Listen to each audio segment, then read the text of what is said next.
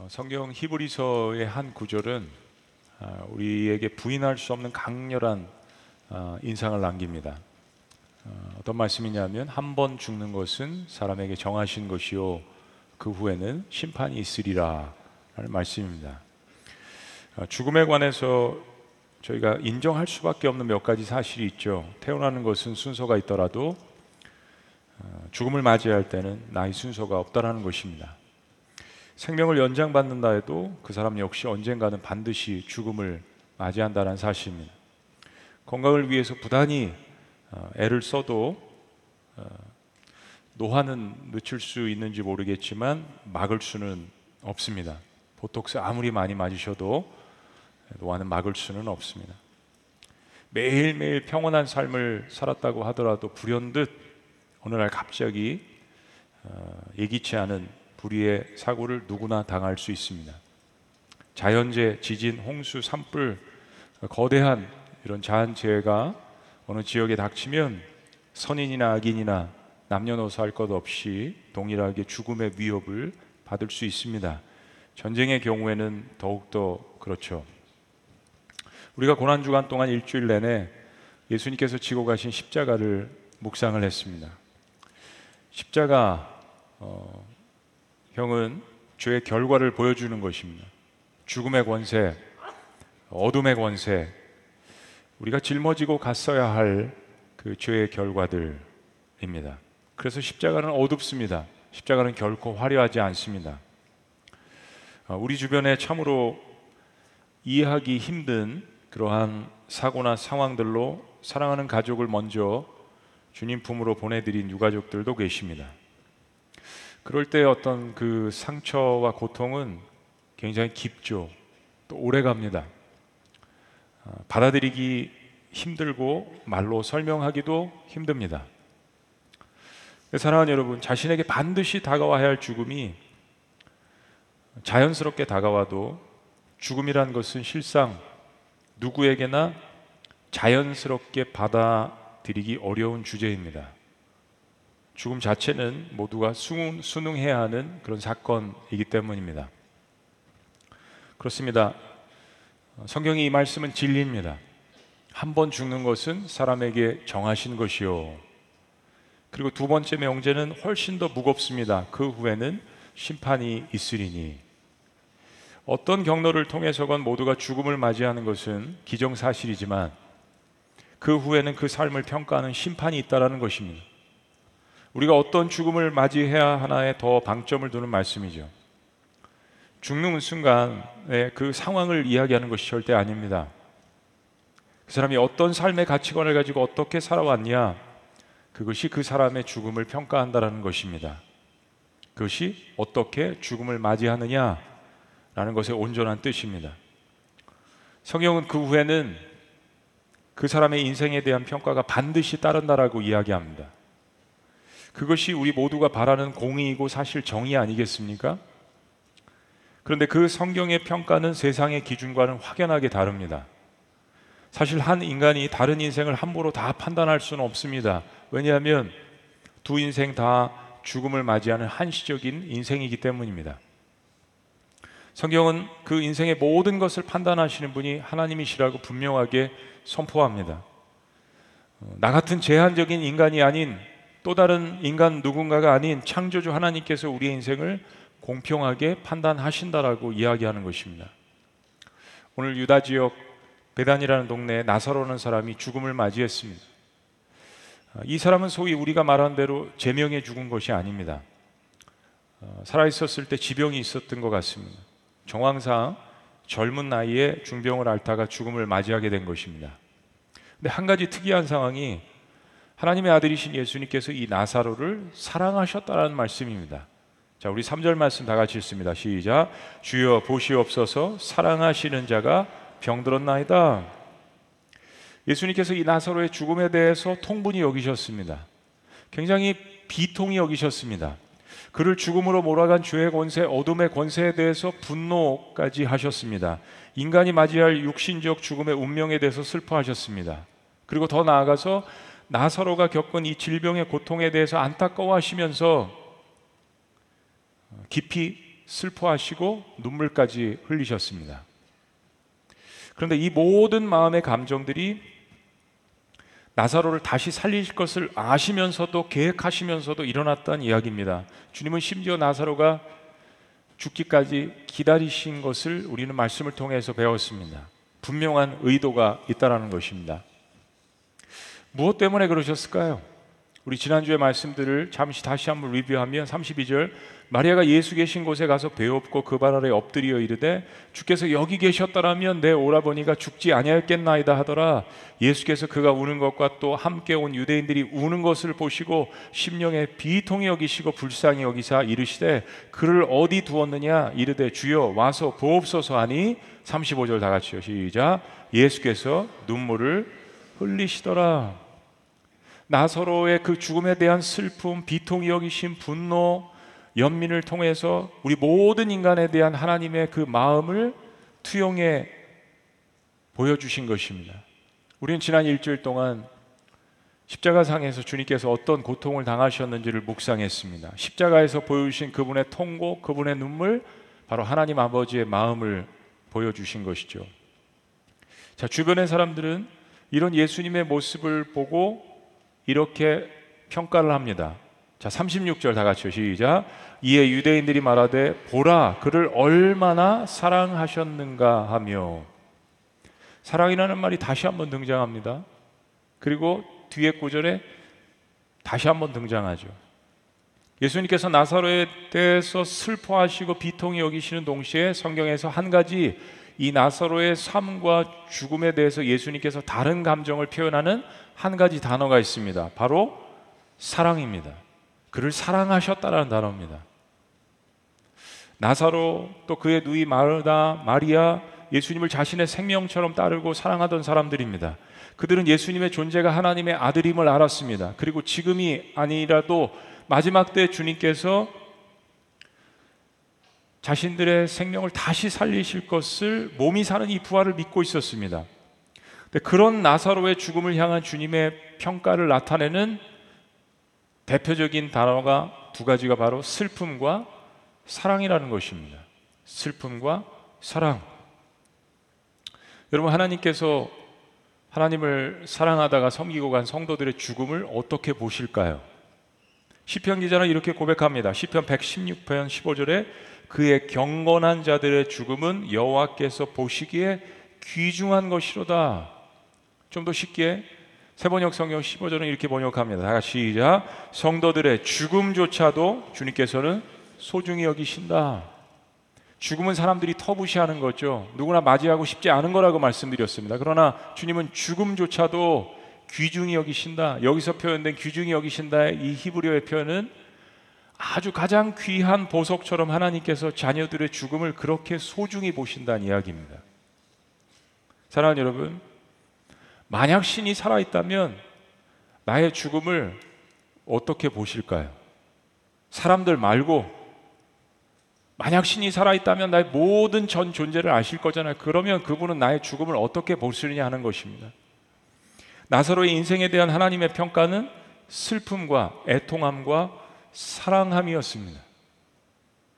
창조주 하나님께서 거룩하신 하나님께서 죄의 권세로 인간이 생로병사를 맞이하지만 하나님을 사랑하는 자였다면 그의 죽음에 관해서 몹시도 안타까워하시며 슬퍼하시는 것 하나님도 우리처럼 사랑을 느끼시기 때문입니다. 아니요. 감히 우리가 할 수 없는 죄인들을 향하신 상상할 수 없는 그 사랑을 하시는 겁니다. 그게 십자가에서 나타난 하나님의 사랑과 은혜였습니다.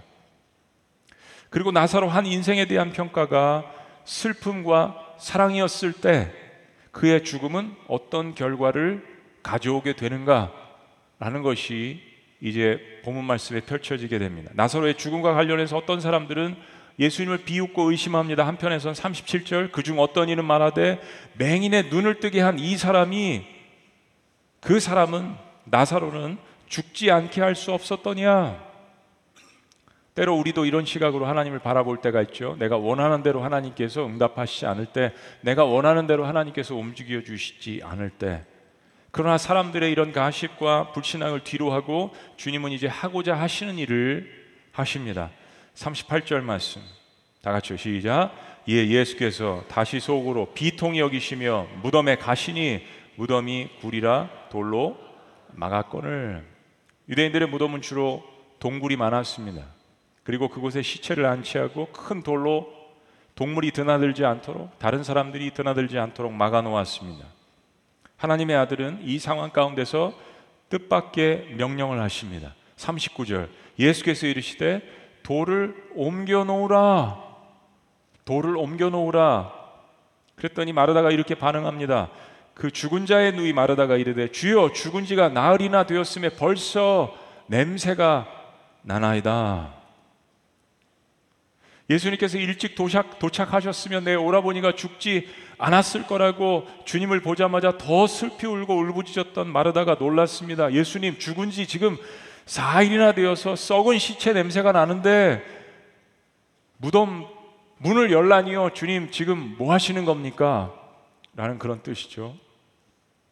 유대인들은 죽은 지 3일이 지나면 육체에서 영혼이 완전히 떠나서 진짜 죽은 상태가 된다라고 믿었습니다.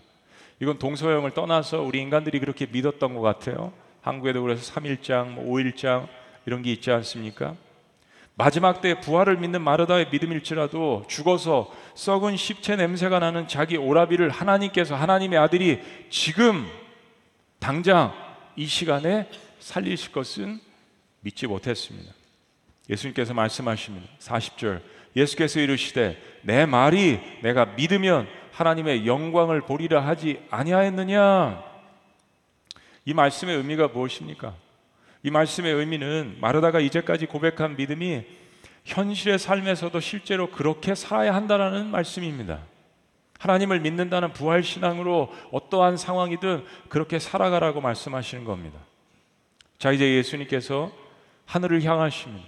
그리고 기도를 시작하십니다. 41절.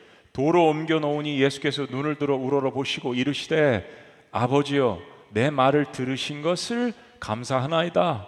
이미 모든 상황들 미래 펼쳐질 것들을 다 알고 계십니다. 42절 항상 내 말을 들으시는 줄 내가 알았나이다. 그러나 이 말씀하옵는 것은 둘러선 무리를 위함이니 곧 아버지께서 나를 보내신 것을 그들로 믿게 하려 함이니이다. 마치 오병이어를 일으키실 때 모든 사람들이 알 수 있도록 볼 수 있도록 하늘을 우러서서 그 이제 일으키실 그 기적의 능력이 어디로부터 오는지를 주님께서 알게 하신 것처럼 지금 그렇게 하십니다. 동시에 그 능력을 받은 그 기적을 행하는 분이 하나님으로부터 온 하나님의 아들인 것을 알리시는 그러한 기도셨죠. 하늘을 향해서 기도를 마치셨습니다. 그리고 하나님의 아들은 이렇게 큰 소리로 외치셨습니다. 나사로야, 나오라. 43절 말씀, 이 말씀을 하시고 큰 소리로 나사로야, 나오라. 그리고 함께 봉독하십니다. 시작. 부르시니. 그렇습니다. 부르시니.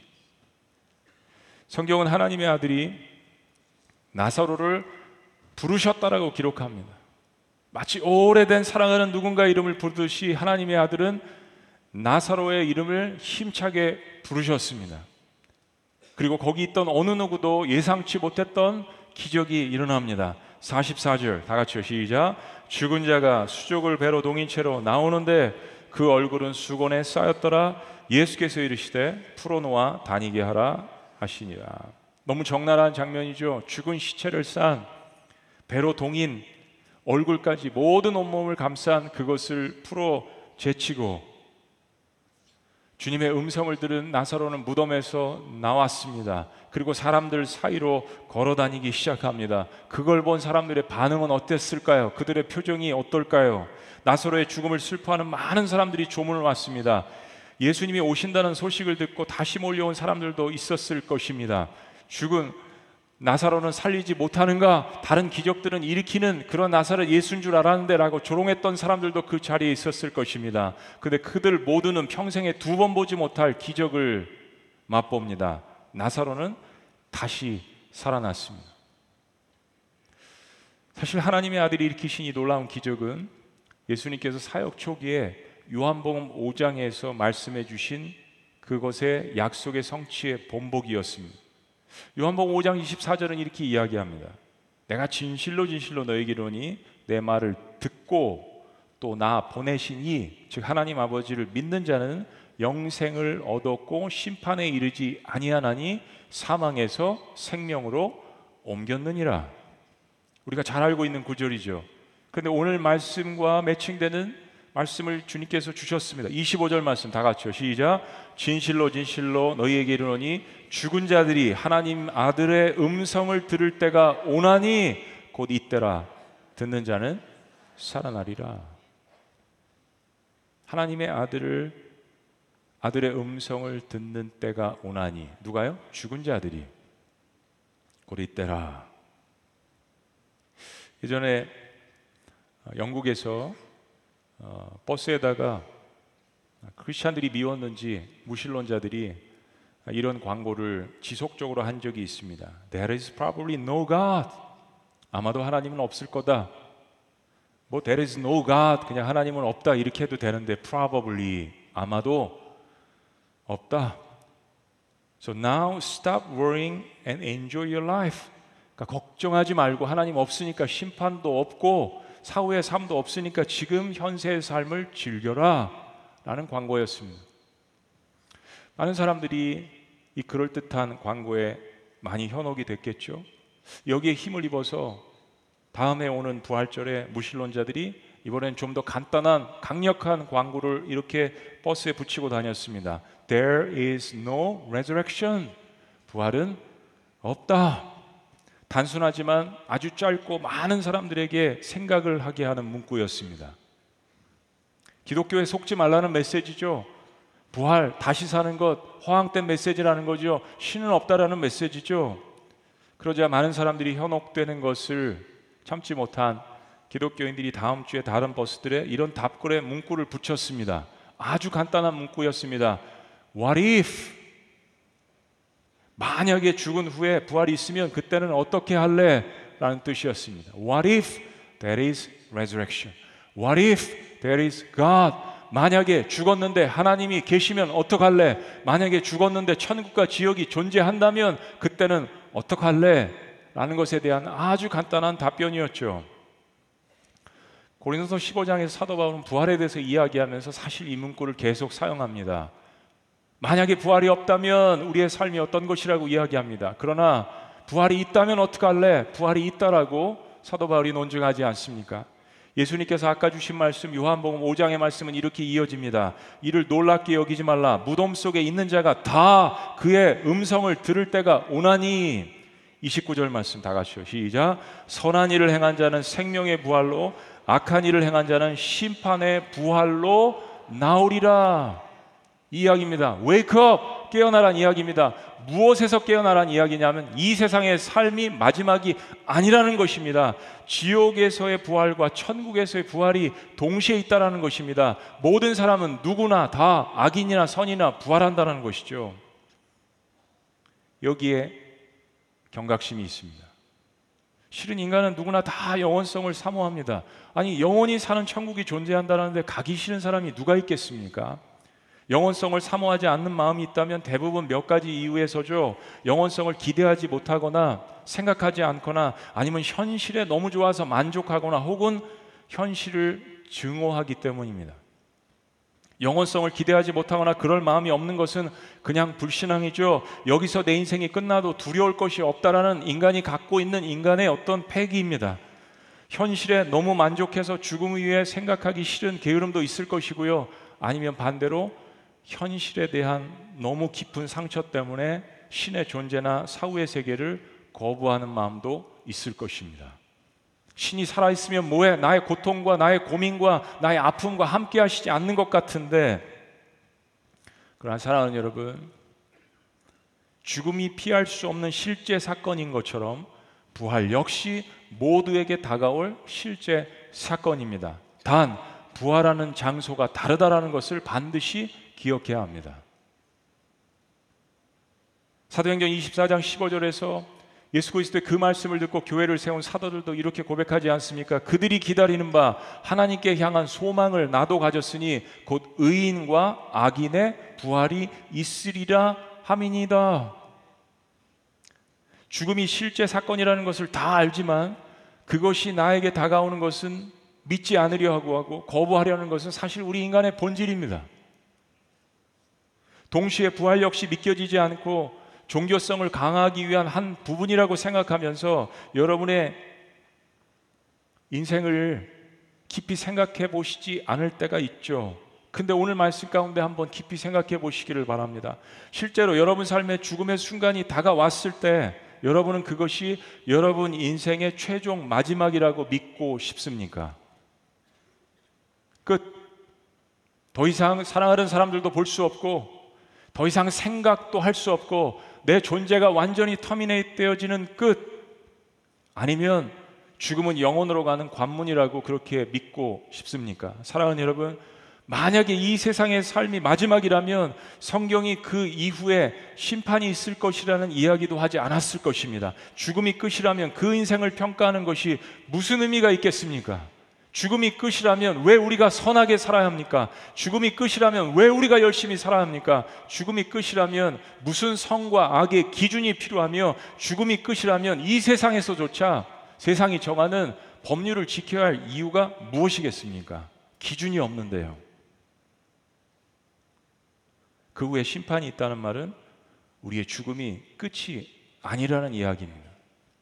누구에게는 이것이 엄청난 소망이 될 수 있고 누구에게는 이것이 엄청난 두려움이 될 수 있습니다. 그러나 둘 다 좋은 것은 지금 살아있는 동안 내가 경각심을 가지고 다시 살아낼 수 있는 기회가 있다는 것이죠.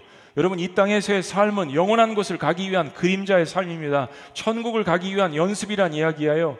그림자 연습 자체도 기쁨이 있고 의미가 있죠. 하나님께서는 이 땅에서 우리가 살아갈 때 자연 만물을 통해서 관계성을 통해서 천국에서 맛볼 그러한 그림자의 맛도 우리에게 주시지 않습니까? 그러나 사랑하는 여러분, 연습의 인생은 그것이 끝이 아니라는 것을 기억해야 합니다.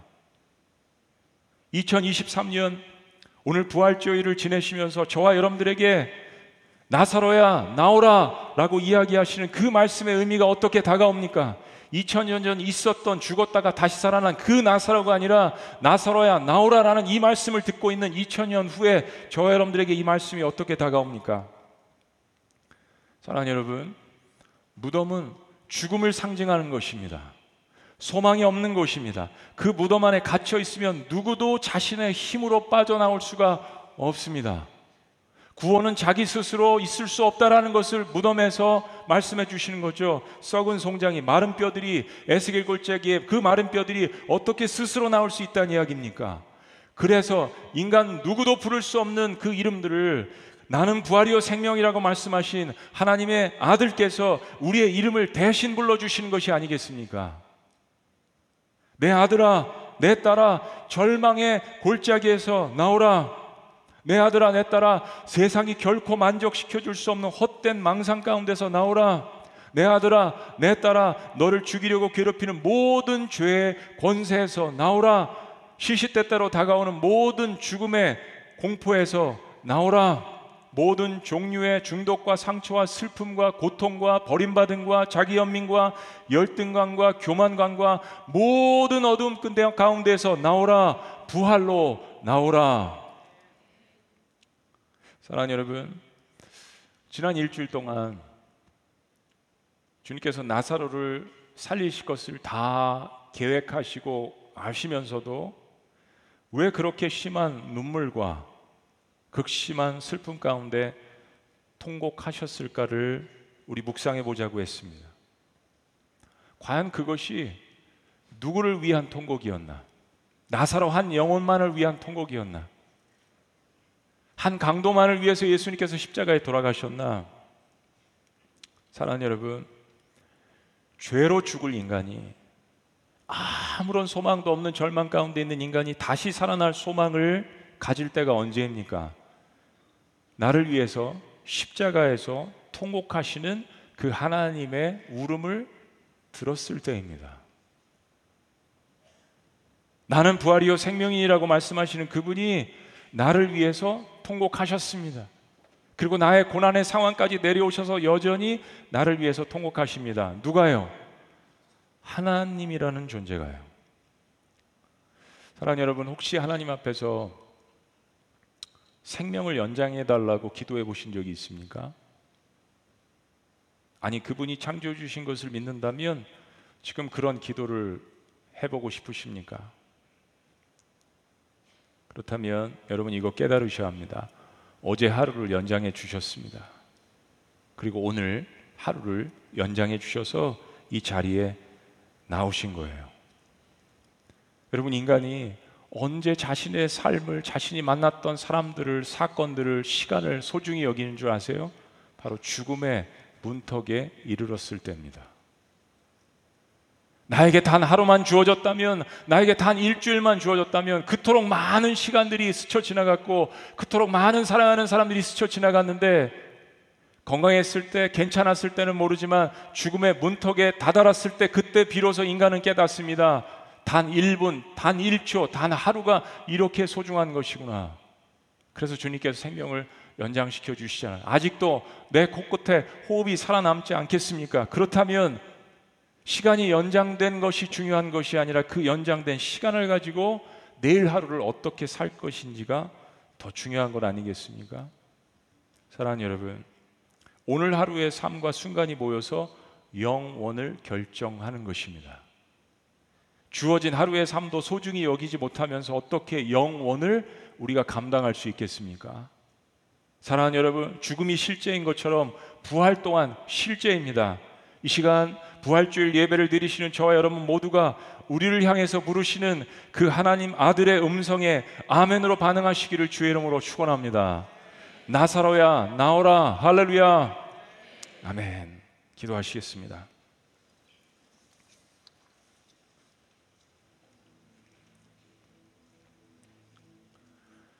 우리 지난 일주일 동안 주님의 십자가 사건을 묵상했습니다. 왜 주님께서 십자가에 돌아가셨을까?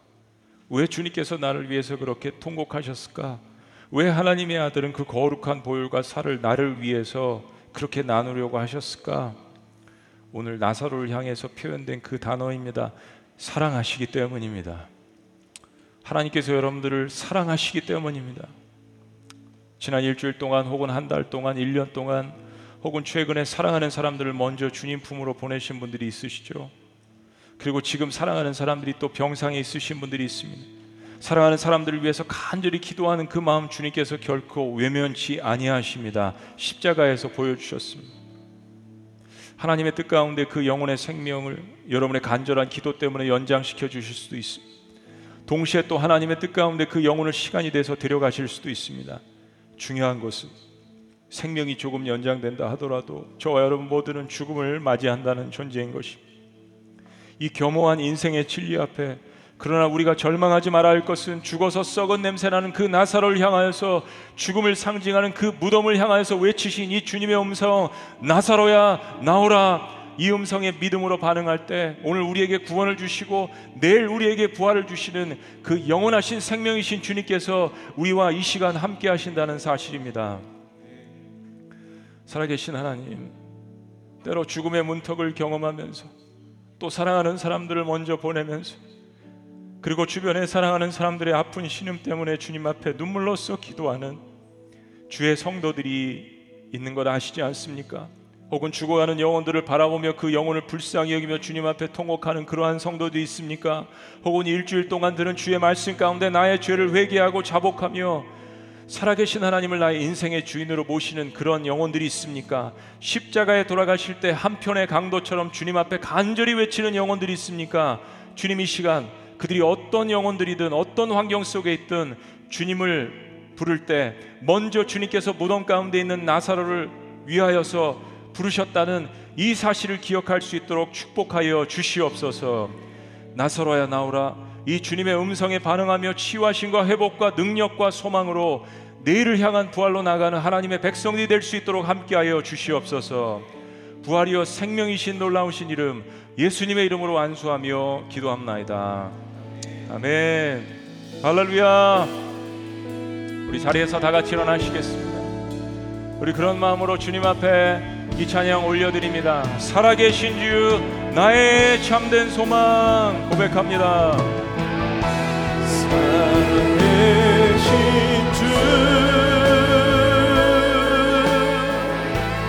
나의 참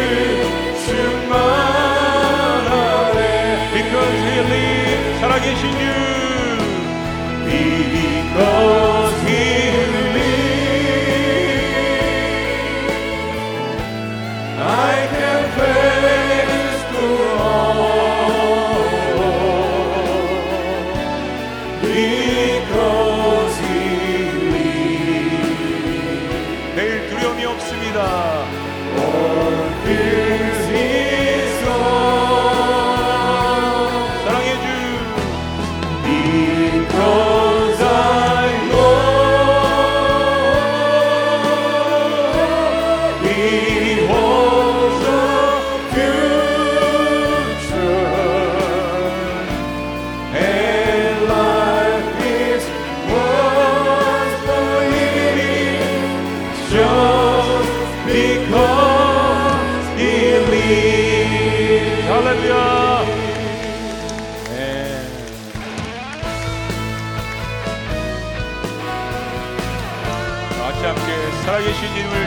찬양합니다.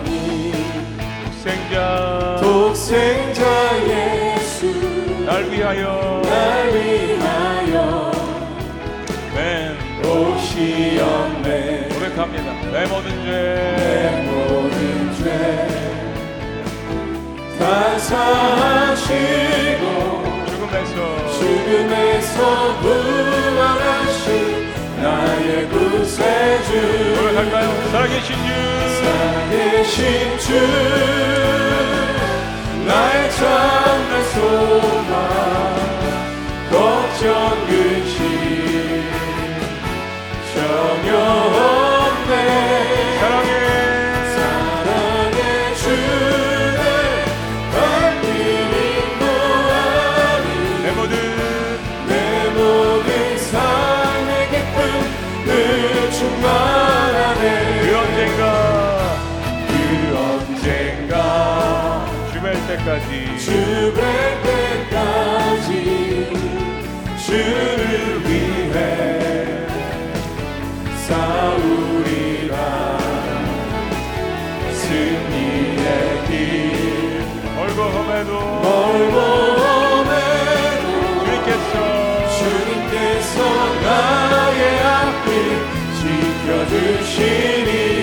우리가 살아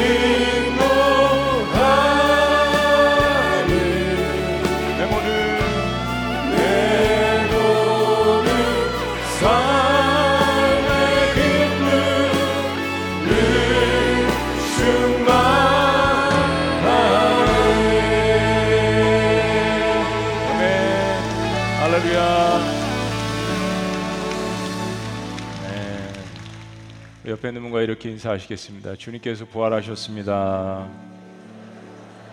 또 이렇게 한번 다시 인사하십니다. 함께 부활합시다. 합시다. 기도하시겠습니다. 이제는 우리 주 예수 그리스도의 은혜와 하나님 아버지의 극진하신 사랑과 성령님의 감화교통 역사하심이 나는 부활이요 생명이라고 말씀하신 그 주님을 믿으며 모든 무덤의 권세에서 고뇌에 대한 확신과 부활에 대한 소망으로 오늘 하루를 그리고 내일을 맞이할 것을 다짐하며 복음을 증거하기를 원하는 주님의 모든 백성들의 위대한 삶과 섬김과 고백이에 지금 더 영원토록 함께 하실 것을 간절히 축원합니다. 아멘.